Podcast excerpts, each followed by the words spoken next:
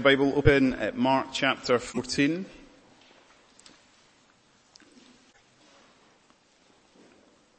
We've got a bit of courtroom drama this evening and courtyard drama as Jesus and Peter are on trial. Now this morning we, we were considering verses 43 to 52 and we had those three scenes where uh, we were disturbed by Judas's betrayal of uh, Jesus. One of his closest friends and companions betrayed Jesus with that act and symbol of love to fulfill a mission of hate. We were dumbfounded, weren't we, at the response of Jesus to his arrest. He rebuked Peter, told him to put his sword away. He healed uh, his enemy and he allowed them to seize him because he was committed to his mission of love. And we were deeply dis- disappointed, weren't we, at the end with the disciples' desertion. When the going got tough, they all got going. Well, this evening the heat gets turned up a little more and it's both on Jesus and on Peter who are on trial. But what we're going to see is that under the heat, Jesus' love shines all the more brighter, burns all the more stronger, but sadly Peter's faithfulness melts. And so we're going to be thinking about this, this section of, of Mark 14 in two sections. First, Jesus' courtroom trial and then Peter's courtyard trial. If you've ever done any study in Mark's gospel, you, you might know that one of Mark's favourite devices is something called a Markian sandwich. So he starts with one story and then he gets, goes, moves on to another story, the meat of it, and then he returns to the story that he started with. So there's a sense in which Mark starts with Peter and then he goes on to the trial of Jesus and then he returns to the trial of Peter. And he does this because there is a sharp contrast between these two trials. Jesus stands before the most authoritative religious court of the day, the Sanhedrin, whereas Peter stands trial before a mere servant girl and some other inconsequential bystanders. Jesus stood silent before his accusers, but was very sure of who he was, whereas Peter will not stop talking before his accusers and in the process chooses to forget who he is and who it is he follows. And we'll see that even though in Mark's gospel Peter is claimed to be strong, he is actually pathetically weak in the face of pitiful opposition. Whereas Jesus will show himself to be gloriously strong as he confesses who he is. In other words, we'll see that Peter fails his trial and Jesus is victorious. But one of the most amazing things about the, the sharp contrast that's on display here is that, is that we are going to get the opportunity to see Christ's love pitted against Peter's failure. It's the beautiful picture of grace. So, you know how sometimes you go, you go to the, a play or a drama and, and, what they do in the stage is they, they have two scenes on the, on either side and then they dim the lights on one side and they up the lights on the other side so that you can focus on the background decor, you know where you are, and then in one move scene, they dim the lights on that side and up the lights on the other side. That's kind of what we're going to do. We're going to go from the courtyard to the inner chamber of um, Caiaphas's house, and then we're going to go back to the courtyard, and we'll dim the lights and we'll up the lights when appropriate. So just look down at verses 53 and 54. And they led Jesus to the high priest. And all the chief priests and the elders and the scribes came together. And Peter had followed Jesus at a distance right into the courtyard of the high priest. And he was sitting with the guards, warming himself at the fire. In these two opening verses, Mark really just wants to set the scene, two separate but connected scenes. We have the trial of Jesus, we have the trial of Peter. And before we dim the lights on Peter, just notice what Mark draws our attention to. He was following Jesus at a distance. It's interesting, he's just deserted Jesus, he just fled from Jesus, but now he's, he's found Jesus. But he's at a distance. But again, I want to say something I said this morning. Peter did say, Jesus, I'll never deny you, I'll never disown you. I'll die for you. And he tried to to stand, to live up to those words when he struck Malchus's ear, but he failed and now it's like he's trying again to stay, stay in view of Jesus. He wants to be with Jesus. But there's now distance between them, both relationally and geographically, physically. He's not with Jesus. And that in many ways is going to capture what goes on in this passage. Peter is always going further and further away from Jesus in what he does and what he says. Now, I like to think of stories, uh, these narratives, and I'm thinking of them. So just think about Peter right here. He, we're told in verses 53 and uh, 54 that this large, burly Galilean fisherman, he enters into the courtyard and he huddles up which with the henchmen of the high priests, the servants, the girls and the boys who, who served the high priest's household.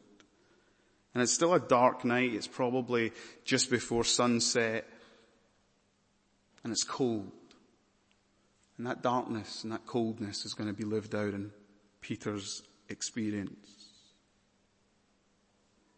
And just before we dim the lights on Peter, I read this in a commentary just this afternoon. Peter has forsaken a discipleship of costly following for one of safe observation. He's now at a distance. He's now safely observing Christ from the fireside in the courtyard. I wonder, do we ever forsake costly discipleship for safe observation?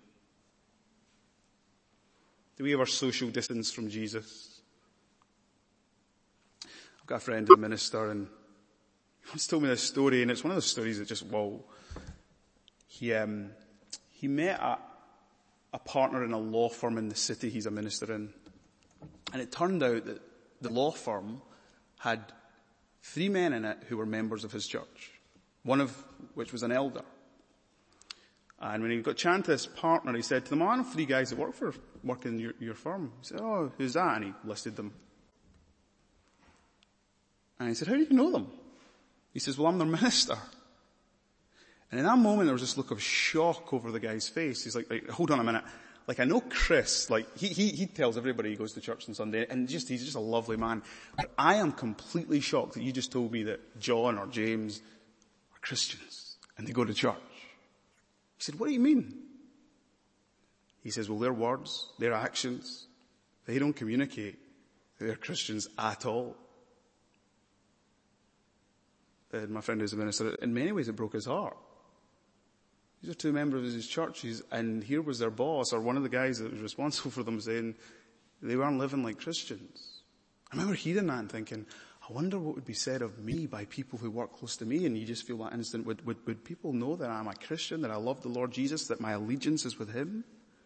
Of, of, or have I settled for socially distancing myself from Jesus through the week because it's easier just to connect with Jesus from safe observation on a Sunday and then Monday through Saturday live at distance from. Well, that's what Peter was doing and it stands as a warning to us. Well, let's dim the lights on Peter and let's turn the lights up on the other side of the stage and let's go into the inner chamber. Let's go into the inner chamber of Caiaphas' house, the high priest's home, and here we have the courtroom trial. Now, as I said, it's the dead of night. It's probably 4 a.m. We've been told in verse 53 that all of the religious leaders have gathered, meaning this is now the, the Sanhedrin that Jesus is before. And they finally got him. They finally got him before him. From Mark chapter 3, they've been conspiring and plotting Jesus' downfall and now he's standing before them and they, and they want to pin something on him that's worthy of death. And so here begins this trial. In many ways it's a kangaroo court. It's an absolute mess because as soon as this trial gets going, we see that there are so many glaring issues. You see, in Jewish law, there was so many things written down about how you, one would conduct a trial and And remember, these men, these religious leaders, they were scrupulous about keeping the law. But when Jesus is standing before them, the rule book goes out the window. Like almost every detail of this trial violates the Jewish rules. So trials were not supposed to be conducted in the middle of the night, but this one was. A trial could not be held on the eve of a feast or a Sabbath, yet this one was.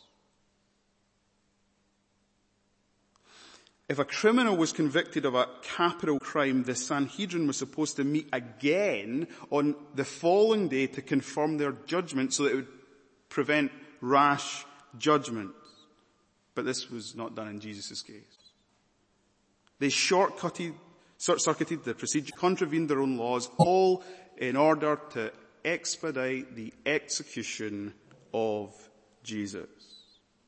They were desperate to put him to death.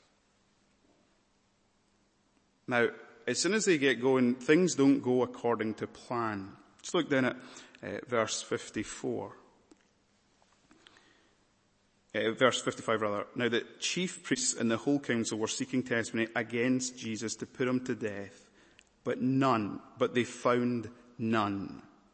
So as soon as they get going, they want testimony against Jesus, but they can't get any. Now it's the middle of the night. So you can imagine men scurrying out and trying to find witnesses who they could get to give testimony and give evidence against Jesus. And so what do we read in the next verse? For many bore false witness against him, but their testimony did not agree. Even with all their planning, their plotting, even with bringing in false witnesses, they couldn't discredit Jesus. Jesus. It was like they, they, they hadn't actually planned it that well. They hadn't got the witnesses to rehearse their stories. And we discover in verse 56 that one of the charges they leveled against Jesus was this threat to destroy the Jew temple. Now in Roman occupied Israel, to desecrate a place of worship was a capital crime. And so this they could get Jesus put to death on. Problem was, do you remember what Jesus said in John 2 regarding the temple? He says, to the Jewish leaders, you will destroy this temple in three days, I will raise it back up again. Because he wasn't talking about the temple, he was talking about his body. And so they, they try and get men to stand up and present evidence regarding this statement that Jesus said, but look at what happens again and some stood up, bore false witness against him, saying, We heard him say, I'll destroy this temple that is made with hands, and in three days I'll build another not made with hands. Yet even about this, their testimony did not agree. So from the get-go, this isn't going well. They've got Jesus before them, they want to put him to death, but they can't get anything to stick. And it's at this moment the high priest stands up. Now, when, when um, you're a minister and your argument and your sermon is weak, you're told at seminary, seminary just shout. weak argument, shout louder. It works. But in this case, the high priest recognizes they're getting nowhere. so he stands up and you can imagine his face, red with rage. He can't get anything to stick on Jesus. And so it's like he, he stands up and he, he begins bawling. And the high priest, verse 60, stood up in the midst and asked Jesus, have you no answer to make? What is it that these men testify against you?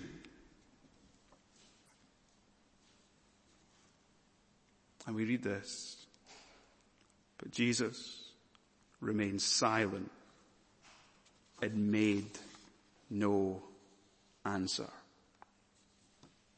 Jesus' silence spoke volumes. He was innocent. And do you know why else he was silent? To fulfill the scripture of Isaiah 53. He was led as a lamb to the slaughter. And as a sheep before its shearers is silent, so he opened not his mouth. Here's the high priest and he's trying to bully Jesus into incriminating himself, but he, he can't do it and he's shouting and he's, come on Jesus. And he says nothing. And then he tries again. It's really interesting what he says here next. He said, again, the high priest asked Jesus, are you the Christ, the son of the blessed? Now Jews so revered the name of God that they would never say it. And so in place of saying God, Yahweh, they would say bless. Are you the Christ? Are you the son of God? Now interestingly, where did the high priest learn that Jesus said this? Because the one time when Peter confessed that Jesus was the Christ and the son of God, he said to his disciples, now don't tell anyone. Well, presume Judas, when he betrayed Jesus, told the religious leaders that, G- that he claimed to be the Christ and the Son of God. Now if Jesus' silence spoke volumes, Jesus' answer here speaks just as loud. He said, I am. And every Jew knew that phrase, I am who I am. Yahweh. It's maybe the, the, double play on words. He's saying, I am who was, I am who is, I am who is to come. I am God. Just to make it clear, he goes on and says, and you will see the Son of Man, Daniel 9, seated at the right hand of power, Daniel 7, coming with the clouds of heaven. Here Jesus makes it abundantly clear as he's asked this question from the high priest, you want to know who I am? I am the Christ. I am the Son of God. It's really interesting because the Sanhedrin thought they were sitting in judgment over Jesus, but Jesus says, essentially, I stand in judgment over you and I will one day come in judgment over all of you. You see, Jesus isn't on trial. These men are on trial. They're, they're, they're just providing evidence for that great day.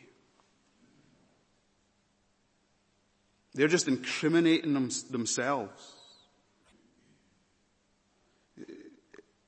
It's one of those really, really terrifying scenes where the innocent one stands in the dock. God is in the dock and these men want to say he's guilty. He's committed blasphemy. When in all reality, it's them who are guilty of the sin of blasphemy. Look, look at what happens next. Verse 63. And the high priest tore his garments, another melodramatic display. He rips his garments and says, what further witnesses do we need? You have heard his blasphemy. Now this is brilliant because not only has he now incriminated himself, he says to the Sanhedrin, what is your decision? To all the religious leaders, come on, we've got to all be in this. What is your decision? What is your verdict of Jesus? Saying that he is the son of man, seated at the right hand of power, coming with clouds, that I am. And they all condemned him deserving of death.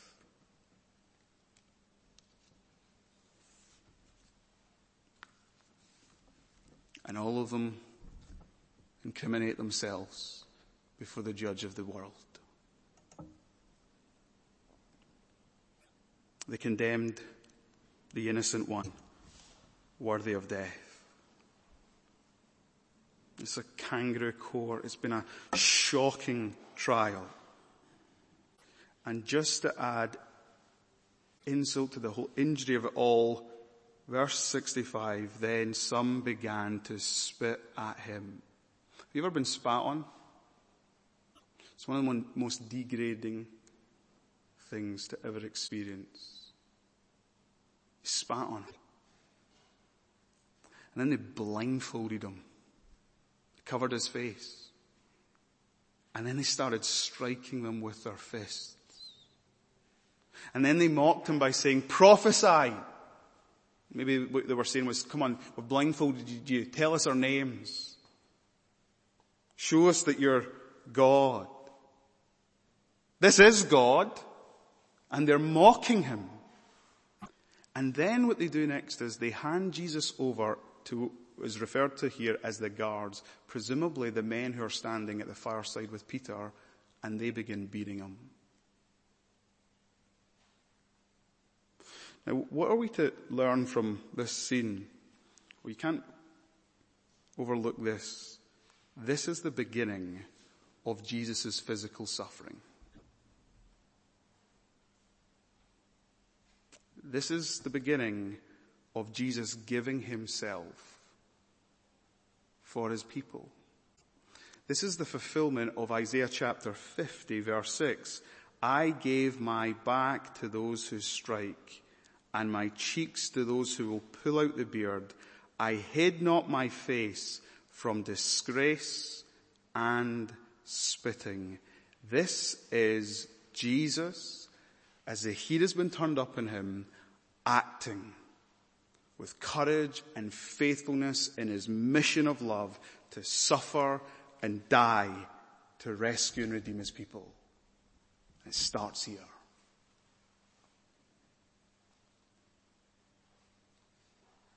Jesus isn't a picture of weakness here. It is, Jesus stands here as a picture of the strength of his love and commitment to the plan of Almighty God to save a people for themselves. And you know the scary thing is for those men who condemned him worthy of death, they will give an account to him when he comes in glory. You know there are many people, maybe even here tonight, maybe you're here and you're, you're a skeptic and you're not aware of this fact, but Jesus sits in judgment on you. You don't sit in judgment over Jesus. And Jesus, when he says I am, he means I'm the one who was, the one who is, and I am the one who is to come, and he is coming again. We confessed it when we read from the shorter catechism. He is coming to judge the living and the dead. And so the question that you and I really face is, what is our response to Jesus? You know, one of the most remarkable things is, with the exception of Peter's confession in Mark 8 that Jesus is the Christ, the two most Christological statements that come from the lips of anyone in Mark's gospel come from two unbelievers involved in the execution of Jesus. The first one from the high priest that we just read here, and the second one from the Roman centurion who'll stand at the foot of the cross and say, truly, this was the Son of God. One of the most terrifying things is if you're, you, you're someone who rejects Jesus, but you know that he claims to be the Christ and the Son of God. What is your verdict? This is who he said he was, and his invitation is for us to come and bow the knee and honor him for who he is and for what he came to do for us. The decision is yours. What is your verdict? Let's dim the lights on Jesus. Let's turn up the lights on Peter. Verse 54. Verse 54, we said Peter had followed Jesus at distance right into the courtyard. So now we move from the courtroom trial that took place in the inner chamber. And now we go down to the courtyard with Peter warming his hands by the fire. And here's Peter's trial. Servant girl is a judge. Peter is in the dock. How's he going to respond? Well, verse 66, as Peter was below in the courtyard, one of the servant girls of the high priest came and seeing Peter warming himself, she looked at him and said, you also were with the Nazarene Jesus. But he denied it, saying, I neither know nor understand what you mean. See those two words in the Greek, I neither theoretically and experientially understand what you're talking about. Uh, this is a total denial of Jesus. I don't know him. I don't know, I don't understand what you're talking about. And it's so striking because here's Jesus and he's just confessed who he is and here's Peter and he's got an opportunity to confess who Jesus is and he denies him.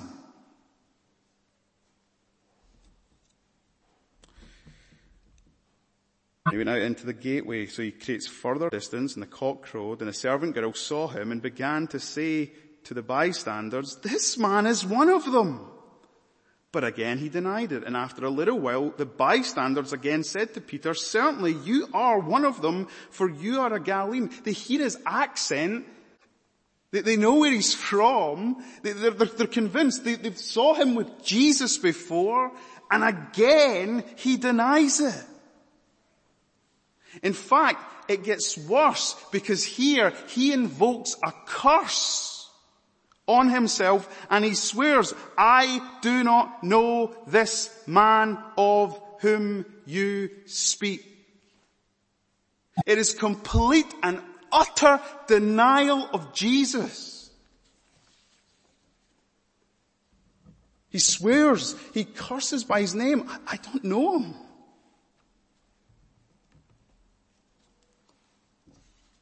One of the realities we go through as Christians is sometimes when we fall into sin, God uses different means in our lives to convict us of our sin, our, our consciences. Sometimes in providence, he, he, he gives us a little signal just to pierce us, to awaken us to our senses and in the wisdom of God, he chose a cock to crow twice. And it was not just that Peter heard that, it was that Peter remembered what Jesus had said to him. Before the cock crows twice, you will deny me three times. And this little signal led him to break down and weep. And by the way, he's standing with all the people around him. You know, sometimes when I, come under conviction of sin, if I'm with people, I, I don't act, but if I'm lying in my bed at night, if I'm on my own, I'll break down and cry. I'll feel it, embarrassed. Such is his awareness of his sins that he breaks down publicly and he falls and he weeps because he realizes what he's done. He has denied the Savior that he once confessed so publicly and freely. He was keeping him at a distance. And now that relational distance, that spiritual distance, that physical distance is only increased. And he broke down and wept. I wonder, can any of us here tonight, can we, can we identify with Peter's unfaithfulness? Maybe you've denied Jesus. Maybe not with your mouth. But what about your life? You know, the reason I love the, the sharp contrast of this story is because we see Jesus' amazing faithfulness. And it's set against the backdrop of Peter's complete and utter denial of Jesus. You know, this morning I, I kind of made the joke, you know, Peter says to Mark when he's writing this gospel, don't mention the fact that I'm the disciple who chopped off the high servant's ear. Maybe Peter turned around and says, Mark, make sure you mention the whole story in full detail of what happened that night when I denied Jesus. Because I want everyone to know what grace is. Because I want everyone to know where sin increases, grace abounds all the more. And the same Savior that I totally and utterly denied was the Savior who took me for breakfast after the resurrection and restored me. I asked him, Peter three times, Simon, son of Bar John, do you love me? Do you love me? Do you love me?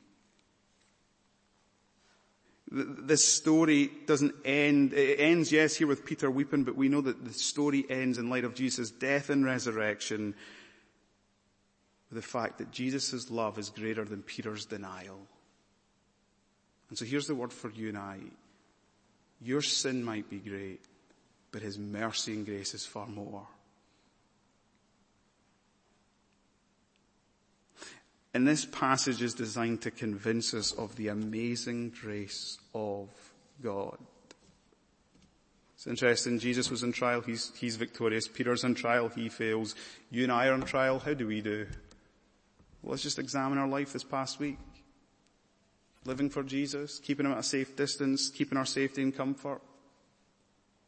Here's the thing, if you're a failure, come to Jesus, receive his grace, receive forgiveness and mercy, and go forward in faith, living and trusting in him, obeying him, and following him all your days. Who is this Jesus? He's the Christ. He's the Son of God. He's the coming judge. He is the incredible Savior whose love is stronger than death and sin. Let's pray.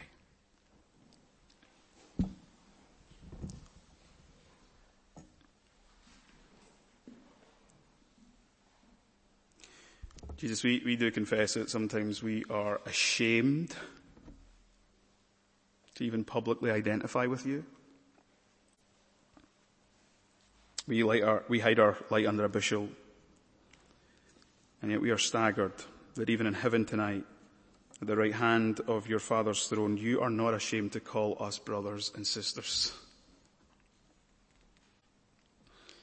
You're not ashamed of us who you've bought with your blood, who you've filled with your spirit, who you've saved for all eternity. And for that we praise you and we thank you. Jesus, we, we would ask that as we think of your final hours in this earth and the beginning of your suffering on our behalf and lead up to your death on the cross, that we would grow and deepen in our, both our understanding and above all in our gratitude and thankfulness.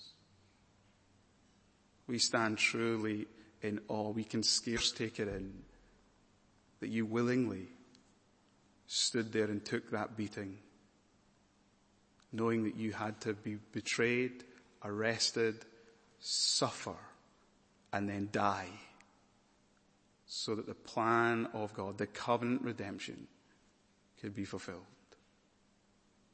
And we come this evening and we want to say thank you. Hallelujah. What a savior you are. We pray this in your precious name. Amen.